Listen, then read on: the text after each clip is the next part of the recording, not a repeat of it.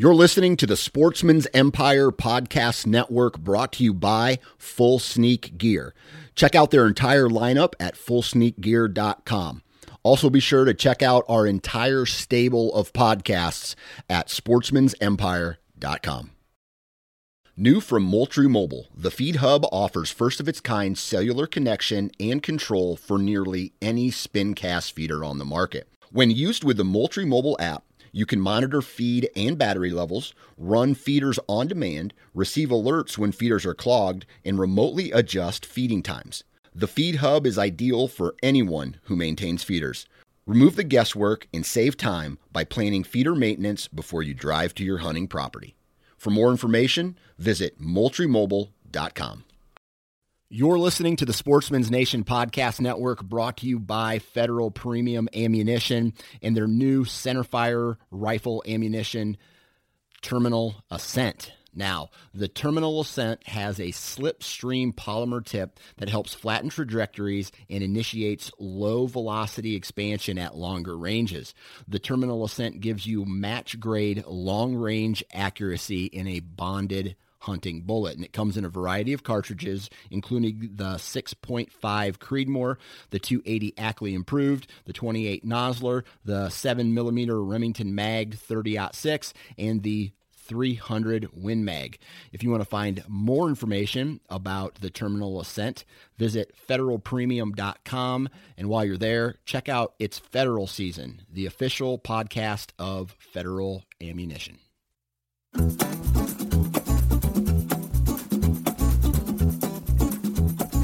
Hey everyone, welcome back to the Iowa Sportsman Podcast. I'm your host, Dan Johnson, and I don't know about you, but I kind of wish spring would hurry up and get here. Uh, if I had my opportunity, I would take my bow, I would drive up to Pennsylvania, and I would shoot that groundhog who said there was going to be six more weeks of winter. And I don't know if if you're listening to this on the Friday that this episode is actually released, Iowa got hit with another slammer snowstorm, and we got, I don't even know, six more inches of snow on top of the 14 inches that uh, we already had over the last three weeks.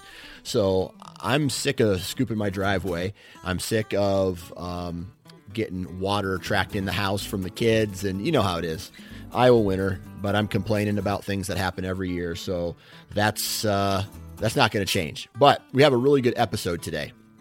And I'm on the phone today with Ryan Graydon, and Ryan and I kind of have a little discussion about things that we can be doing right now that are going to improve our odds in the deer woods for this upcoming 2021 season. We talk about scouting, we talk about um, trail cameras, we talk about um, gear, we talk about shooting our bows, uh, a whole bunch of different things. It's it's kind of a, a really quick, in your face episode, uh, to the point. Hopefully, you can listen to this on your way to work or while you're on the treadmill or or cooking supper or whatever. But it's uh, about 30 minutes, so hopefully you guys uh, uh, enjoy it right? Because I don't know about you, but the second that the hunting season is over, there's like a two week period where I I don't do much thinking about it, and then it's right back in to thinking about strategy and tactics and things that I can be doing to improve my odds for the next season. So before we get into the episode, though, we got to do a quick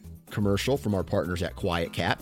Have you ever considered using an electric bicycle to get deeper into the backcountry? Well, Quiet Cat is the leader in off road electric mountain bikes and will guarantee greater accessibility to areas that are impossible or extremely difficult to access. Compatible compatible with an assortment of, of accessories, Quiet Cat is here to outfit your next adventure. Haul more gear in and haul your game out with Quiet Cat. Go check out their full lineup of e bikes at www.quietcat.com. All right, let's get into today's episode with Ryan Graydon. All right, on the phone with me today, Mr. Ryan Graydon. Ryan, how we doing, man? Good, Dan. How you doing? I'm doing pretty good. So you're going to have to remind me what part of the state do you live in? Well, you know, hunters never give away their secret spots, but uh, yeah, I uh, I actually live right in the center of the state, little just outside of a little town called Dayton, Iowa. Gotcha. Did you get hit with all this snow? Where I work. What's that? Did you get hit with all this snow today? Oh, we are digging out. Yes, yeah. it's it's quite deep. So yeah, man, I, I tell you what. Uh, yesterday, I went out into the timber. I had one trail camera left that I, you know, said to myself, I better get this thing out. I haven't checked it since late October, so I went in there thinking, hey, it would just be an easy walk. But I was high kneeing it all the way uh, to the to the trail camera, and man, it just makes me like it makes me feel sorry for the deer right now who are out there I, just trying to survive. Oh my goodness, they are tough animals, you know. Yeah. And I've often wondered that same thing. How how do they do it? But but that's what makes them so incredible. So yeah, um, I don't know. Do you guys you guys have a lot on the ground right now? We do, yeah. I mean, I would I would say between uh, snow we got last week and this week, we probably have ten or twelve inches uh, where we where we live. So yeah, same here, same here, man. It's mm-hmm. just like they don't they can't take advantage of that egg, especially with that um, the ice. So you know, it's like a layer of snow, right. a layer of ice, and then another layer of snow, and obviously more snow and ice today, depending on where you're where you're at in Iowa. And they just don't dig through that like they can if it's just a couple inches. Right. Yep. And you and you'll notice that it, it really changes when when you're out in the timber and you can see where they're finding food. It's different and it makes it tough. So yeah. Just out of curiosity, do you ever like supplemental feed? Like, do you ever throw corn out for them this time of year just to I, I don't know help them out in some way, shape, or form? I do, yeah. You know, and I and I've I've met guys that kind of go back and forth on that. But for me, and, and doing that, I think it's, um, you know, it's just me as a hunter, I want to care for the herd, and especially now, just as you said, you got a you got a layer of ice in between those snows, and it's getting tougher and tougher for those deer to find food.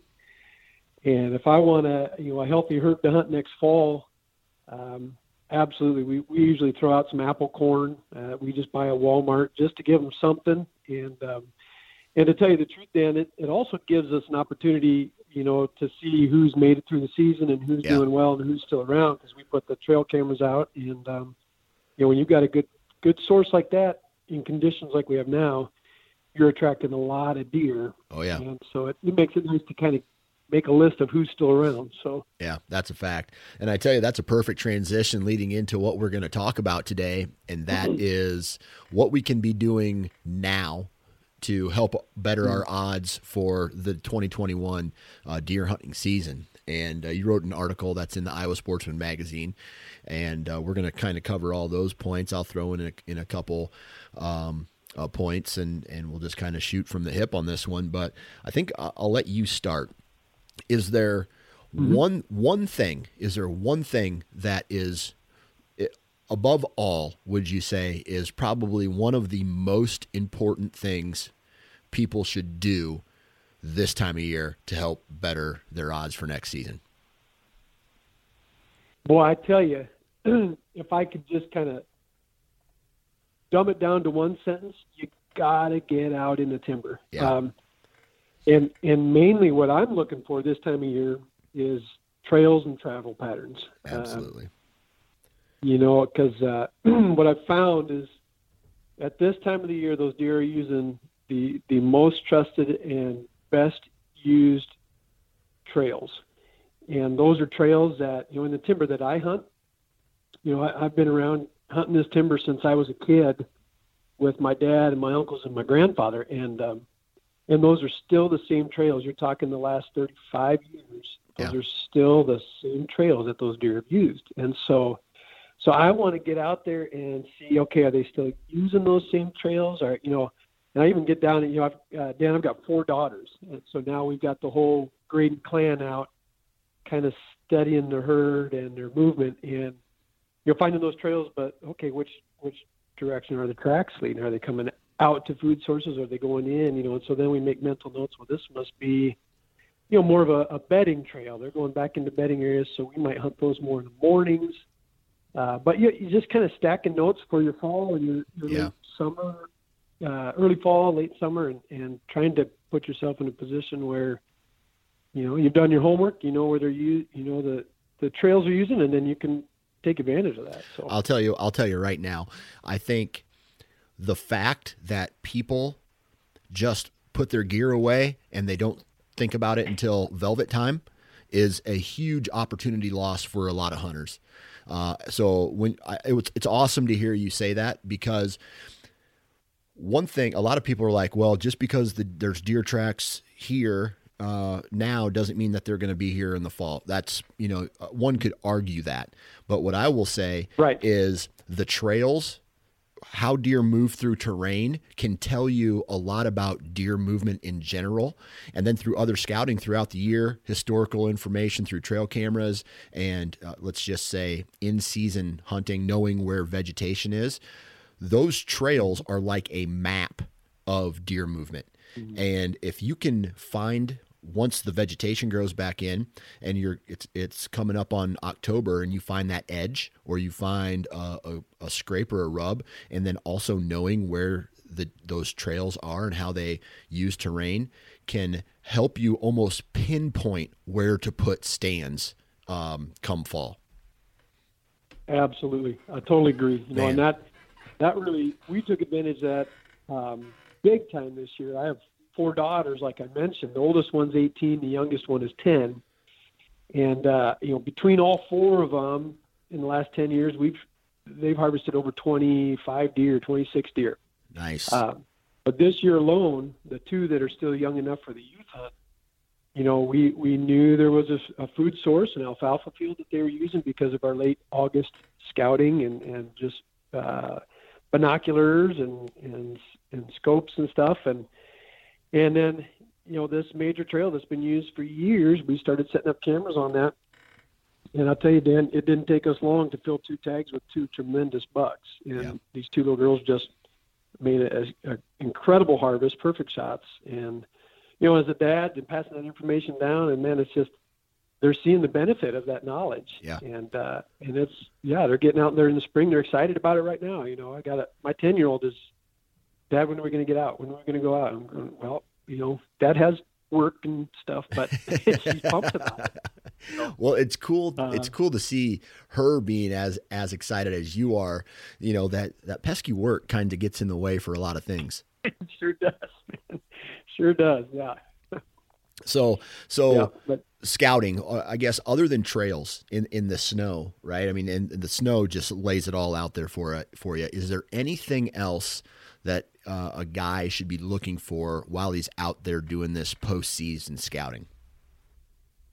Yeah, so so our postseason scouting, you know, like I said, starts with those trails and those travel patterns, but then you know, there's a couple other things that we are are also kind of keeping uh, an eye out for, and that as we kind of go through the woods, number one, we're looking for sheds. You know, we'll we'll start actually this cold snap that we're going to have. I I believe that's going to start dropping sheds. Um, you know, and so there's a couple of big bucks that you know, we patterned late summer that we didn't see much through the season, and so I'm kind of eager to get in the woods and see if we can find sheds, knowing that they made it through. Um, so that's one thing, but the other thing that we are looking for too is bedding areas. Yeah. Um, you know those those melted oval shapes in the snow um, that you don't get to see very often without it. You know, you you might yeah. come across in the in fall timber an area where the you know the the uh, leaves are matted down and you can tell something's laid there. But uh, I tell you what, when you're walking through the the timber and the snow and you can look off a hundred yards away and see eight of those melted oval patterns. Well, then you start looking at that uh, that terrain and go, wow, yeah, this, this is a real brushy area, or there's some tipped over trees, you know, kind of hinge cut trees. Not that we cut them, but that's what they are you know those those bedding areas are another key thing that we're kind of putting into our prep for you know uh, the fall. We know that that's where they like to sleep. That's where they feel safe. That's where they feel protected. That's where they feel in the sun. They keep them warm. So knowing that, well, again, you put that in with well, where's the major trail there? Where's the food source? And then just begin to place your stands. And so that's one of the other things that we're looking. Yeah, absolutely. And uh, depending on how cold it is, uh, one thing I, I, guess I'll add is knowing. Uh, you know, and this is this is some of the terrain that I hunt. You know, you have these big long ridges that kind of uh, you know file down or funnel down into some kind mm-hmm. of some kind of creek system, and on the tips of those is where I tend to find most of those beds, or in these thick bedding areas, and it will also kind of allow you to to say, okay, they're betting here on this particular wind, and right, and I know, and I know that that may not be the case hundred percent this time of year because thermal cover is very important. But one thing that I've always liked you know, just like the trails that we talked to in the snow, when you can see their bedding, I, I mark those down on my onX or on a on my mapping yep. on my phone, and I say, okay, I need to get a stand. Let's just say it's uh, east. It's an east facing slope. I need to get here on a west wind somehow, and mm. uh, you know, late October when these bucks start to you know, when they're starting to uh, cruise these downwinds of these bedding areas, and uh, exactly. maybe that's where I need to have a tree stand. Exactly. Exactly. Yep.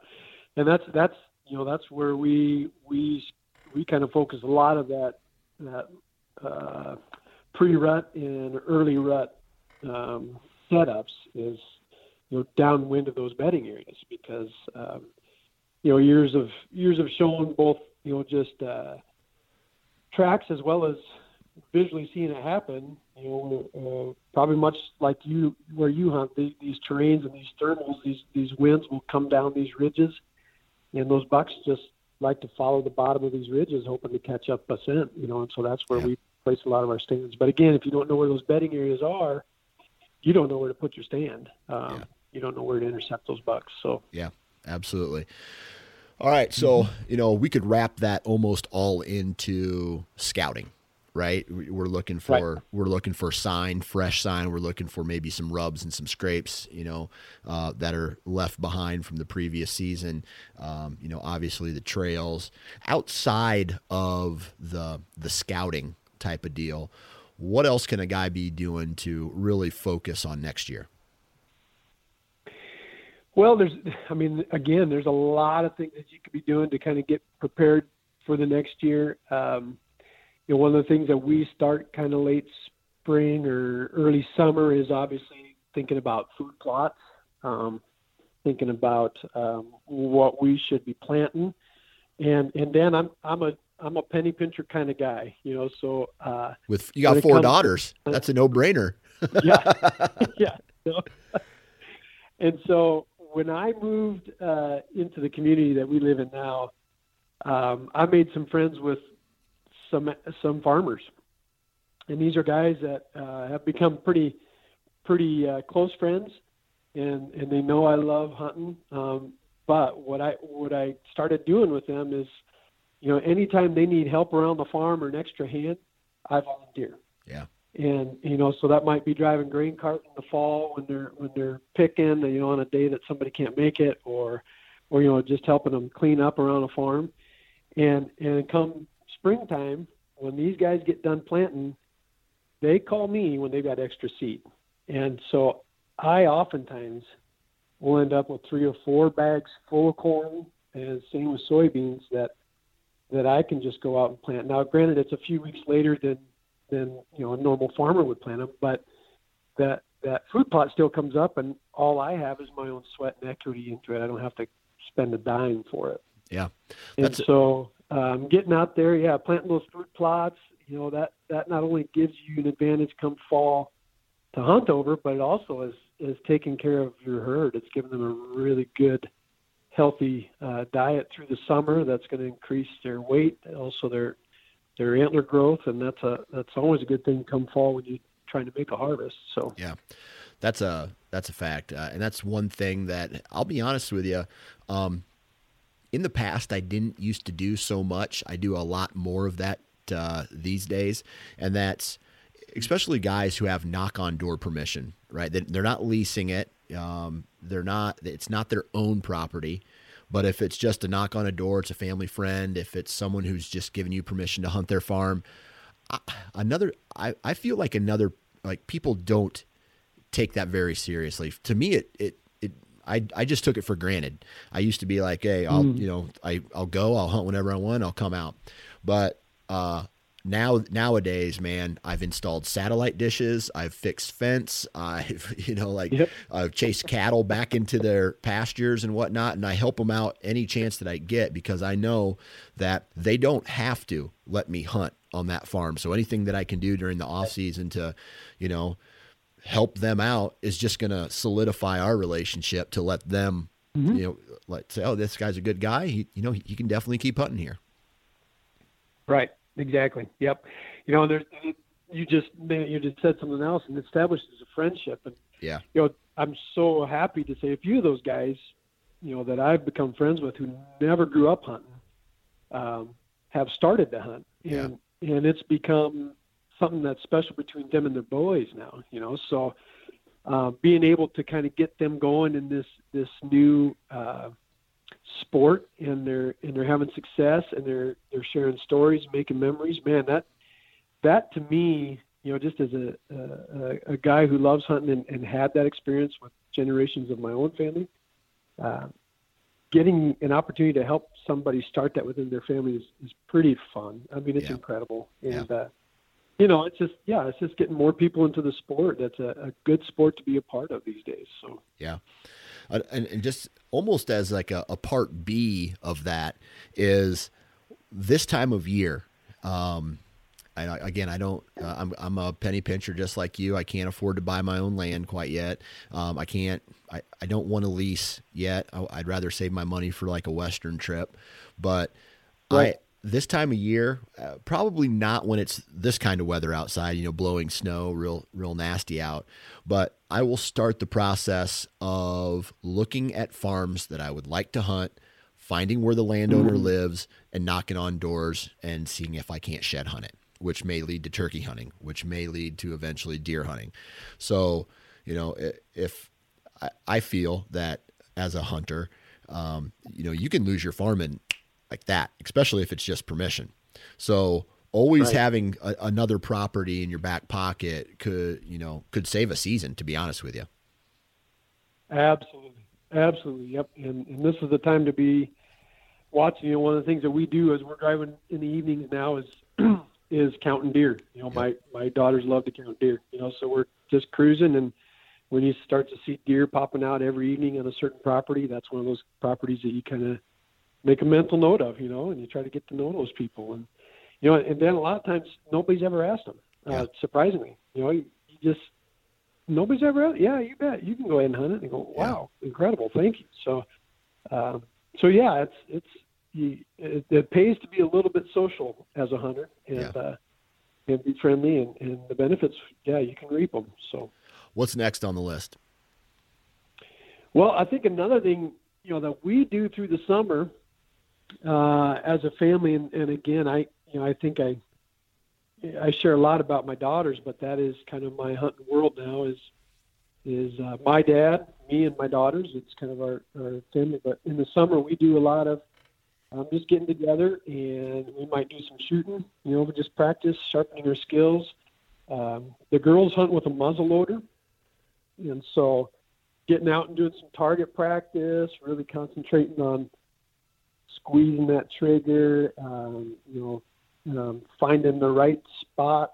We, we look at deer pictures and, you know, if the deer is standing at this angle, is it an ethical shot or should you wait? You know, what if this is the only angle you have? Where would you be aiming? You know, so we just discuss a lot about that through the summer months. And we also, you know, one of the things that I love doing, I think it's, it's, it's just really neat, is, uh, you know, we like to take a lot of hikes in the timber that we hunt, and we're, we're counting fawns um, you know, looking for those little ones that are um, out and about. And a lot of times we find them hiding, you know, so it's kind of a neat thing to do. Uh, but you know, just seeing how healthy things are. You know, when your when your does are dropping twins and triplets uh, in the area, you know that something's going right. And they're a very healthy herd, and, and that's just increasing your population, you know, in years to come, and, and that's a good thing all around. So that's one of the summer things that we do. Not and not to mention the the scouting, the evening scouting. You know, we get out. Um, the girls love getting on top of Dad's truck. You know, because that's just fun. But we'll we'll get the tripod out, we get the binoculars out, we get the camera out, and just start filming those deer and seeing them come out in bright orange coats and getting excited. And you know, it's just a fun pastime to do during the summer, but it's productive. You know, yeah. it's got a got a purpose. Yeah, absolutely. All right, so let me ask you this I I'm I am the guy that I'm asking you if you are. So if that makes sense. So here's what I'm I'm I'm not man, and I feel horrible saying this because I want to do better at this. Once the season is over, I spent so much time, you know, I went to South Dakota twice this year. I went to Michigan this year. I went to, uh, uh, and then obviously like a, a week or two in the rut where I just, I'm, I'm gone. Right. So mm. once I get home, I kind of just dump everything out and I, I put it all away and I don't shoot my bow anymore until it starts to get a little warmer out. I, I, are, do you shoot your bow all year round? I try to. Yeah, yeah I really do. Um, uh, you know, shooting my bow to me, I, I've, I've, you know, you just there's a benefit of obviously honing your skills, but for me, it's it's a bit of a escape. You know, yeah. uh, just a kind of a relaxing moment. You know, so, and and fortunately, you know, I'm maybe I'm, I'm probably luckier than the average guy, but I, you know, I I live at a place where we have some. Um, barns and some open machine sheds that kind of allow me a little bit of indoor space. So even in elements like this, if I really wanted to, I could get out, um, get that bow uh, working. And, and I'll tell you too, the benefit of, of kind of practice, practicing some shooting in colder weather is, you know, shooting a bow in colder weather is a little bit tougher. Um, yeah. You know, drawing back and, and holding it just, you know, there's just physics of that bow in colder weather that uh, make it a little more difficult. And so having that practice and, and creating that muscle memory of shooting your bow in colder weather will help you if you're end up hunting later on into the rut or even into the winter months with your bow. You know, so yeah, yeah. Um, so yeah, I, wish I could say I you know I do a more more summer shooting than I do in the winter and the spring, but if I can get out and if I find the time where I'm you know have nothing that I'm committed to, you bet I'm I'm going to shoot if I can. So yeah, man, that's something I really need to work on. I, I am, I'm getting. I don't want to say I'm getting worse at it, but I need to. I I just got off the phone. I'll be honest with you, with a guy who is a really good deer hunter, but he's a really good deer mm-hmm. hunter partly because he's a really good archer, and he yeah. he shoots all year round, and I feel like if I want to become a better at killing deer, one of the things that I need to be better at is shooting my bow and accuracy mm-hmm. and all that's just just becoming one with my weapon.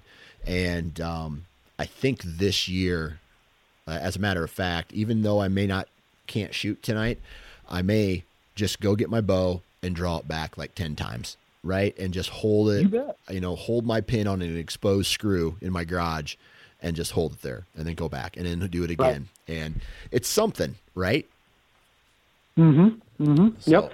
And that, you know I, I'll tell you I was I was inspired years ago. I, I'm, I'm fortunate enough to just meet some of those guys in the industry, and John Dudley is one of those guys that I met ten or twelve years ago, who's an incredible you know archer hunter. Right. Um, lives now down in southern Iowa, but he was hunting a property that I was hunting at the same time, and and I remember uh, uh, one night he killed a buck, and I I, I was able to kind of help him with that and uh, ask him the details of that. And, You know, John shot Olympic teams and stuff like that, and uh, and I found out that you know that that buck was standing at like 50 or 60 yards, and and he drilled that thing, and it just dropped. You know, but he intentionally shot it that way. He he he wanted to hit it on the mark, so it, it was getting dark. He didn't want to trail it, and I just remember going, man, that's the type of archer that I'd like to uh, strive to be, you know, and yeah. that was that was a, a shot for him that was nothing, you know, but most average archers are even, you know, 30, maybe 40 max. Um, but when you get the practice in and do and, and, and get your body used to it, you know, an archer can be accurate, you know, 60, 70, 80 yards if he knows what he's doing, you know. Yeah. So yeah. Um, it takes practice. Yep. So. And uh, I'm not going to be taking shots like that when I'm only picking my bow up in June. You know what I mean, or or, or late right. May. So uh, I've always wanted to kill a turkey with a bow, and I just I I'm never prepared by the time turkey season gets around. So I I need to start right now. Yeah, absolutely. Go for it, and, and I think that's wise. And, and turkey season is great practice. You know, yep. you know that that's you know, we're just a few months away from that opening day. So getting out and sitting and shooting your bow, you know, that's that's really important. So yeah. All right. Uh, anything else? Well, I you know I I just think a, a good reminder to to all the folks out there listening. You know this this deer season can be more than just a few months that you hunt. It, it can be a year-round um, sport, and uh, and I would encourage you. There's you know there's, it's not wasted time getting out the timber and, and getting out in creation and uh, and enjoying it and doing a little oh preparations for the following season. You know, and so I would encourage you guys make it a family event. Uh, that's what it is for us. You know, getting out with grandpa and dad and girls. You know, and we we enjoy it and we benefit from it. And Yeah. you know, this year we we harvested as a family, all three generations. We harvested seven deer. You know, and uh, I, I took two tremendous bucks, one with my bow, one with my muzzleloader, and all my girls filled their tags, and Grandpa filled their tags. So, you know, we we've we've figured out the equation, and the equation starts now. You know, and Yeah. that's that's what I would encourage you to do. So, Yeah. Let me ask you this. Um, there's a lot of emphasis in the hunting community and the hunting industry uh, about retention and getting new hunters or, um, you know, maybe hunters that have given it up uh, to get back into the sport. And I, and I know that you have your hands full with your three daughter or your four daughters, but has there ever been any interest by some of your daughter's friends to get involved with hunting? Absolutely, yeah. And uh, in fact, my oldest daughter, uh, just a few years ago, she said, "You know, Dad, we were actually sitting in a deer stand, and she said, uh, you know, Dad, if if if it's all right with you, when I'm old enough, could I start taking like younger girls out and and teaching them hunting?" She goes, "I like hunting with you. I, I want to spend time with you, but you know, is that okay?" And I said, "Baby, if that's what your heart desires, Yeah.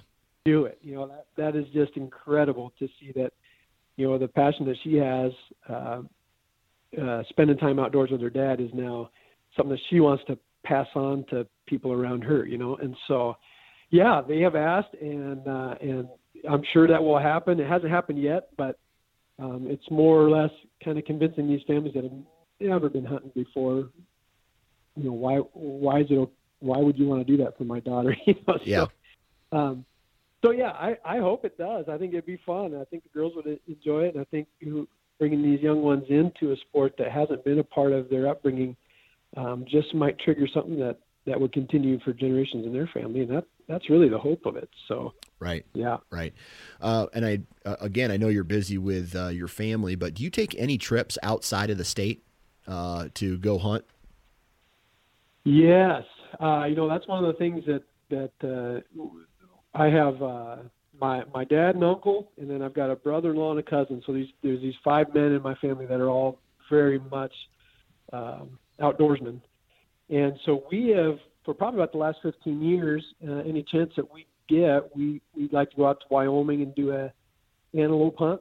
Um, so lately, that's been our draw has been about every three years for the unit we hunt there. Um, my dad and I, we uh, just a year ago went out and did a cow elk hunt in uh, southeastern Wyoming, uh, which was a blast. It was just kind of uh, having fun with that. We we've um, dad and I also go to Nebraska for turkey hunting and trout fishing in the early spring, and uh, and we've done a few uh, feral hog hunts down in Oklahoma and areas like that. So yeah, we we try to get out of the state and experience some different terrain. And, and again, for us, it's it's a family thing. We turn it into kind of a reunion of sorts, and uh, we have fun doing it and uh, create a lot of memories, take a lot of pictures. But thankfully, too, we've had success. You know, and that's Yeah. that's just the draw to keep going. And uh, um, and I would encourage you know, but we're DIYers. You know, we, we like to do it ourselves. Yep. So um, it takes one of us doing the research and then kind of presenting it to all the guys in our family, and, and everybody's going, all right, let's put it on the calendar and let's make a go of it. So, Yeah. um, And I- so I- yeah, we're hoping to get out this Yeah. fall. Uh, we'll put it for our draw. I think we got enough points, and we'll see what happens. Awesome.